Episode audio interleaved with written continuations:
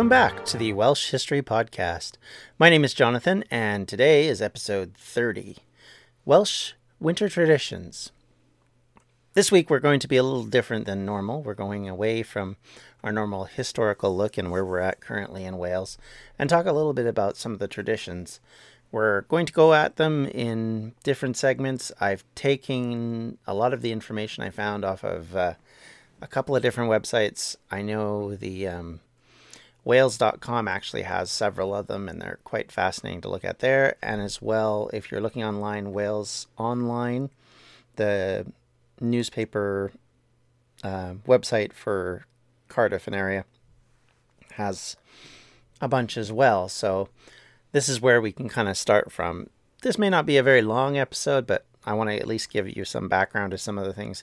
For those who don't live in Wales or don't necessarily know some of the traditions, and the usual thing to do, of course, would be to recite something like the Child's Christmas in Wales, but I wanted to kind of go away from that because it's something that gets done quite often. And as well, you may end up hearing this at some point down the road, and that is actually more applicable to the Victorian and Edwardian eras of Welsh history rather than our current Dark Ages history. Some of the things, of course, we're going to talk about now also don't apply, but that's fine. As I said, I'm trying to give a sneak peek for those who aren't necessarily as knowledgeable about some of the other traditions of Wales that may or may not go back many, many, many years. Uh, so let's start first of all with Noson Gyflaith, known also in English as Toffee Evening. While staying up to wait for Plygain, or Christmas Eve, families make toffee or taffy. This special kind of toffee was boiled in pans and pulled while it's still warm. Um, it was especially popular, actually, uh, as a Christmas and New Year's activity in areas of North Wales during the 19th century. Families would invite friends to their home for supper, followed by games, making the toffee, and storytelling. As part of the old religious traditions, there was also the tradition of Plygain. Uh, it's an old, very old tradition, uh, and it usually is something that is done on Christmas Day. And some points it was started as early as 3 in the morning and went till 6 a.m. In the early hours of Christmas morning, men would gather in rural churches to sing. They would sing mainly unaccompanied and three or four part harmony carols in a service that would go for three hours or so. And after that, they would go to normal or more normal Christmas activities. And this may harken back to the old Catholic ideas about uh, chanting and singing and as well as possibly old Welsh ideas of this kind of thing. Um, and it's interesting that it's done at such an early hour in such a way, and and that it it still is a varied idea. That it's definitely something which exists to some extent for some people even today. Um, but it was incredibly popular in the 19th century, and while many people would rise early for the service, most would stay awake through the night before attending. It uh, still plays a role in some of the rural communities in Wales even today. So it is something of a, of a tradition that, that remains popular and important in, as I said, the rural areas of Wales. A somewhat stranger tradition is the tradition of the Mari Lwyd. Mari Lwyd, or the Grey Mare, is a pre Christian tradition according to some scholars, uh, and it was said to bring good luck. And we do know that the written tradition goes back at least as far as the 1800s. Um, we don't know if it goes back farther than that, but you can see from what it is and how it works that it definitely is not something that we would find in, say, a normal Christian society. Uh, the idea is, is you have a, a pole and then you put a head of a horse skull on it and when you do that, then you cover it in sackcloth, which is then draped almost like the, the neck of the horse. And then the horse is carried from door to door, and each of the men that was carrying it would sing and challenge the family inside to a battle of rhyming insults in Welsh, apparently. And at the end of the Battle of Wits, known as the Pwnco, the group would then be invited into the house for refreshments. Uh, this tradition has pretty much died out in many parts of Wales, but some parts still act it out every December. And if you want to see it, it is actually performed at the uh, St. Fagan's National History Museum. And they also gather in Chepstow in January as uh, a bunch of Mary Lloyds would gather there as well. So you can definitely go see it. I sound a bit like a travel log at the moment. But it's a really interesting idea, and it does go to show that this is a tradition that comes much from a very long time ago. The idea of something having, I guess, something akin to a, a godlike nature that would be perceived as being something touching the dead and perceived as reaching back to ancestors or reaching back to the gods and giving you good luck. It, it kind of reminds me in some ways of the uh, idea in some Asian countries of the idea that red beans are good luck and you eat them around the new year and different things like that. So I think there is a sense that this is a much older tradition than, than what it what we know of from a written standpoint. And like I said, it's not practiced as much as it used to be, but I think the idea of basically having a rap battle in somebody's house with a dead horse head uh, or a horse skull is a very fascinating idea. Obviously, it's in practice doesn't work like that, but it, it, it kind of has that feel when you see it sort of as an outsider or someone from an outer age as to what it is. But I think it's an interesting tradition and it's unique to Wales. There are other uh, what they call covered animals in other places where they do similar ideas in Britain, but this is a very unique idea and a very unique tradition. And like I said, reminds me of things that would probably have come possibly even before Roman times, and it would harken back maybe to the Iron Age and how people would celebrate and get together and unite as a people. And I think it's a it's a fascinating one. This this one feels a lot more like it's something that would have been happening even back as far as we're in now with Welsh history. Next is the Calennig. Uh, from dawn until noon on New Year's Day, children in the early 19th century Wales would go door to door singing rhymes, splashing people with water, and asking for Calennig, which are small gifts of change. Um, it's an interesting idea this and, and it kind of reminds me of something of a story that i have from from one of the first years i was in wales. We when we first moved there and we're living in cardiff uh, early in our tenure there we didn't fully understand every tradition and every idea of what people would do. And we had some preteen children shall i say uh, come singing at our door uh, we wish you a Merry Christmas. And I went to the door, thanked them very much for their Christmas carol, and shut the door. Because in North America, you know, you might offer them hot chocolate or something, but that's about as close as you would get. And typically, you don't usually have little kids going around singing on their own. It was typically a combination of adults and kids and things. It was more of a, a, a greeting type idea rather than a. Uh, what this was, which is they they had turned around and put out their hands waiting for coinage from me. So they were a little surprised when I didn't realize what they wanted. So the next year we made sure we understood better and, and we made sure they got a penny. Um, and as long as they didn't come by every day, I was more than happy with that and more than happy to to celebrate with them. But uh, it's kind of funny. It's one of those little things that that when you're a little cultural misunderstanding, I guess. And it's kind of interesting to see how those things work. Um, it is an interesting idea that the, that in Britain it was always more of a, a kid carol rather than adults caroling, whereas in North America it's almost completely the other way around. Next on the list is the holming. Um, this is one I am absolutely unfamiliar with, but apparently it's another Victorian tradition uh, which was a rather unpleasant tradition if you were a child. Uh, it's an extinct custom now, but effectively, what would happen is the last person who got out of bed on Christmas morning would end up finding themselves being hit with uh, a prickly holly sprig, which let me tell you, having stepped into a few holly sprigs and and and some of the the local vegetation in the area, that would hurt. And I can't imagine how much it would hurt, whether it was taken seriously or taken on a more violent tone. And it's one of those things where, while it was a tradition, it's probably one best left as a former tradition.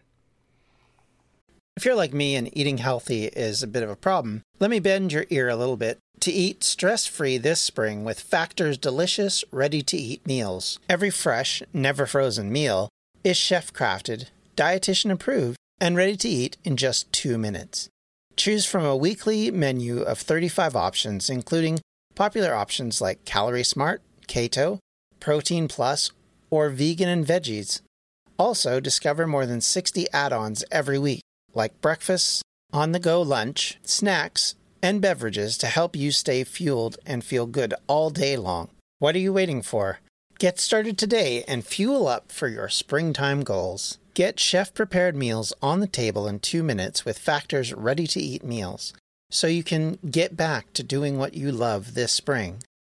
Also, if you're looking for gourmet meals, try meals that feature premium ingredients like filet mignon, shrimp, truffle butter, broccolini, and asparagus.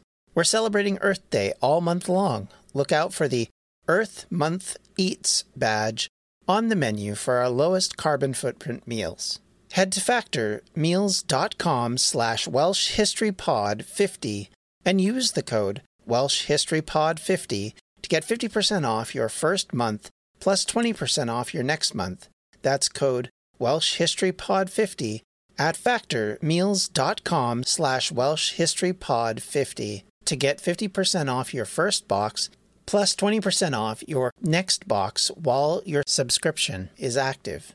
History is the greatest adventure story. But does it ever leave you wondering what the women were doing all that time? This is Lori from the Her Half of History podcast, and the answer is that some women were seizing power, or escaping slavery, or spying for their country, or creating artistic masterpieces, while countless others were doing the laundry, getting married, and wondering why their clothes don't have more pockets. If you would like to hear the stories of women doing all of those things, check out Her Half of History at herhalfofhistory.com or wherever you get your podcasts. Next on the list is the Wassail Bowls.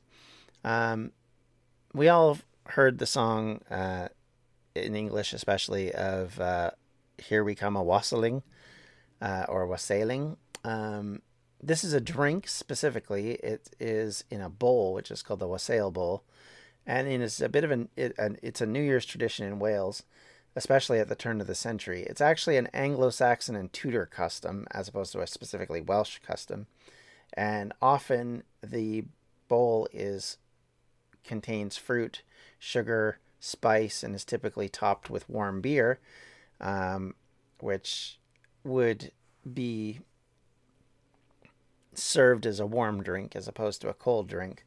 And you can see how on a winter's day or on a New Year's day that would be a, something of a, a treat rather than a a hindrance or a problem. And but it does kind of feed into that idea about British warm beer. But nonetheless, I think it's it again. This is something of a tradition which has come into Wales from other places, and certainly that would probably be the case for a number of these. They're probably not original to Wales necessarily, but like I said, there are some which may even go back to the Iron Age. Um, the other traditions that they that I wanted to talk about today were are more surrounding New Year and sort of after the New Year. And one of the things that's actually a more prominently modern thing is the uh, Nos Galan races. And these are fun runs which are done typically around New Year's Eve. Uh, it's a five kilometer run which is done in Mountain Ash in the uh, Cynon Valley in South Wales, and uh, they just basically go around the town. Um, and every year they have a, a mysterious runner who is apparently a popular celebrity or something who's running, and, and it's always interesting to find out who that is. So, the idea of these races came about because of a, a character of legend called Guto Nyth Brân, uh, who was said he could catch a bird in flight and once ran seven miles to Pontypridd uh, and back to this area, mountain ash, and before a kettle boiled. So that's how fast he was supposed to have been. So, and then of course, when he was 37, a challenge came from a prince of Bedwas to run 12 miles from Newport to Bedwas Church in Caerphilly. Uh, Guto run the race. Guto won the race, but the celebratory slaps on the back proved too much for him, and he died in the arms of his sweetheart, Siân. Uh, his body was taken to its final resting place in a graveyard near Mountain Ash, where the annual races now take place from. So, this is what it, it marks. And I, like I said, a bit of a more modern tradition that's marked today, but I think it, it's still a, a very neat idea. Uh, and kind of harkens back to the original idea of the marathon with the runners of marathon running back to tell Athens about the invasion of the Persians. Another New Year's tradition, this one a little bit different. Now, we're going to get into this very shortly, actually, probably within the next five episodes. But at one time, the Welsh Christian or the Celtic Christian community in Britain celebrated holidays at a different time period than most of the rest of the Roman Christians did. And this came out of the fact that they were holding to the Julian calendar instead of the Gregorian calendar. So, in some cases, that would mean that Christmas and New Year's would be on different days from the Christmas and New Year's as they're celebrated in most of the Western European nations and around the world. And in fact, we can still see this today in, in the Eastern Orthodox areas where Christmas Day actually falls on January 6th on our calendar and the New Year falls after that. Well, one particular valley in Wales, uh, the Gwaun Valley in Pembrokeshire, still celebrate New Year's on January 13th in the old style of the uh, of the uh, Julian calendar, and they still celebrate and sing and have New Year's gifts for the children and celebrate Calennigs at that point. So it's a kind of interesting and kind of kind of unique to see that tradition still maintained because that is one of the points that the Christian faith will argue about in the period around the time of Bede, especially about the the discussion about when Easter is supposed to be celebrated and which calendar you're supposed to use and which Christian you're supposed to follow on this particular regard. So it, I think that's a fascinating one, um, just because it has some linkages beyond Wales but then again harkens back to an older time. And last but certainly not least is uh, St. Duin's Day, which is on January 25th. This particular day is a day for lovers, and it surrounds a the story of a princess uh, named Duin, who back in the fifth century she f- fell in love with a prince called Maelon Daf Dafodrill, her father, Brychan Brycheiniog, who we somewhat talked about last week, was determined that she would actually marry another man. She was devastated and that she couldn't marry her true love, and she begged God to make her forget about him. An angel visited her and gave her a potion. The potion was supposed to make her have no memory of Maelon and turn him into a block of ice. And then she was granted three wishes. First, she wished for Maelon to be thawed, that God meet the hopes and the dreams of true lovers, and thirdly, she wished that she would never marry. Dywyn devoted the rest of her life in God's service and founded a convent on the island of Llanddwyn in northwest Wales, which remains of that church or a church there can still be seen even today. And on this island as well as where, according to legend, sacred fish swim. It is said that the fish can predict the happiness of relationships, and apparently visitors still go there and uh, hoping the water will boil, which means that love and good luck will follow them. So it's a it's a a tradition which obviously is very old. I suspect just from the descriptions of what it's talking about that it m- may even once again predate Christianity.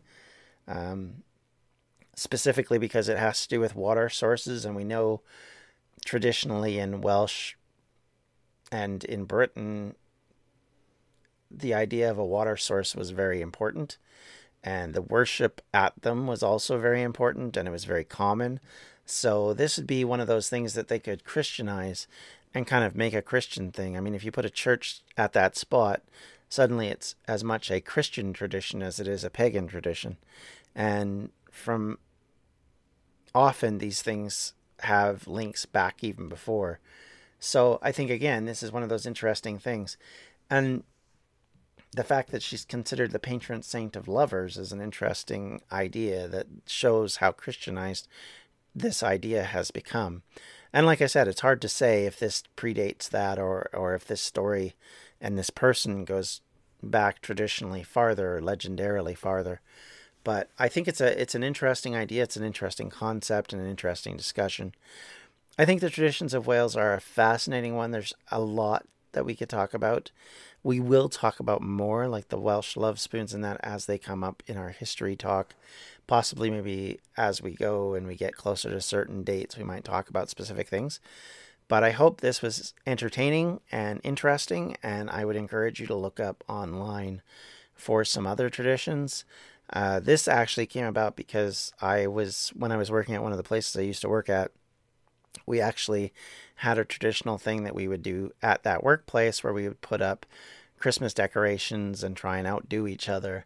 And so I always like to go with a theme. So one year we did Welsh traditions, and I went and found and wrote them up and, and then displayed them as well as the various Welsh symbols along with the Christmas symbols. And so for me, it, it was kind of linked to each other, which I always found really wonderful. And another reason why it's personally exciting to me is because when we moved to Britain, my family joined me in December of the year that we moved. And so Christmas was one of those significant points for us at that time. And so it has special meaning to me, even over and above that. So I hope you are having a great holiday. I hope your holidays are magnificent, um, no matter what you're celebrating or who you're celebrating with. And uh, here's for hoping for peace on earth and goodwill amongst all of us, because I think that spreads beyond every religion and every thought. So until next week, we'll talk to you later. Bye. This has been a Distractions Media production. For more information, you can check out everything we do at distractionsmedia.com.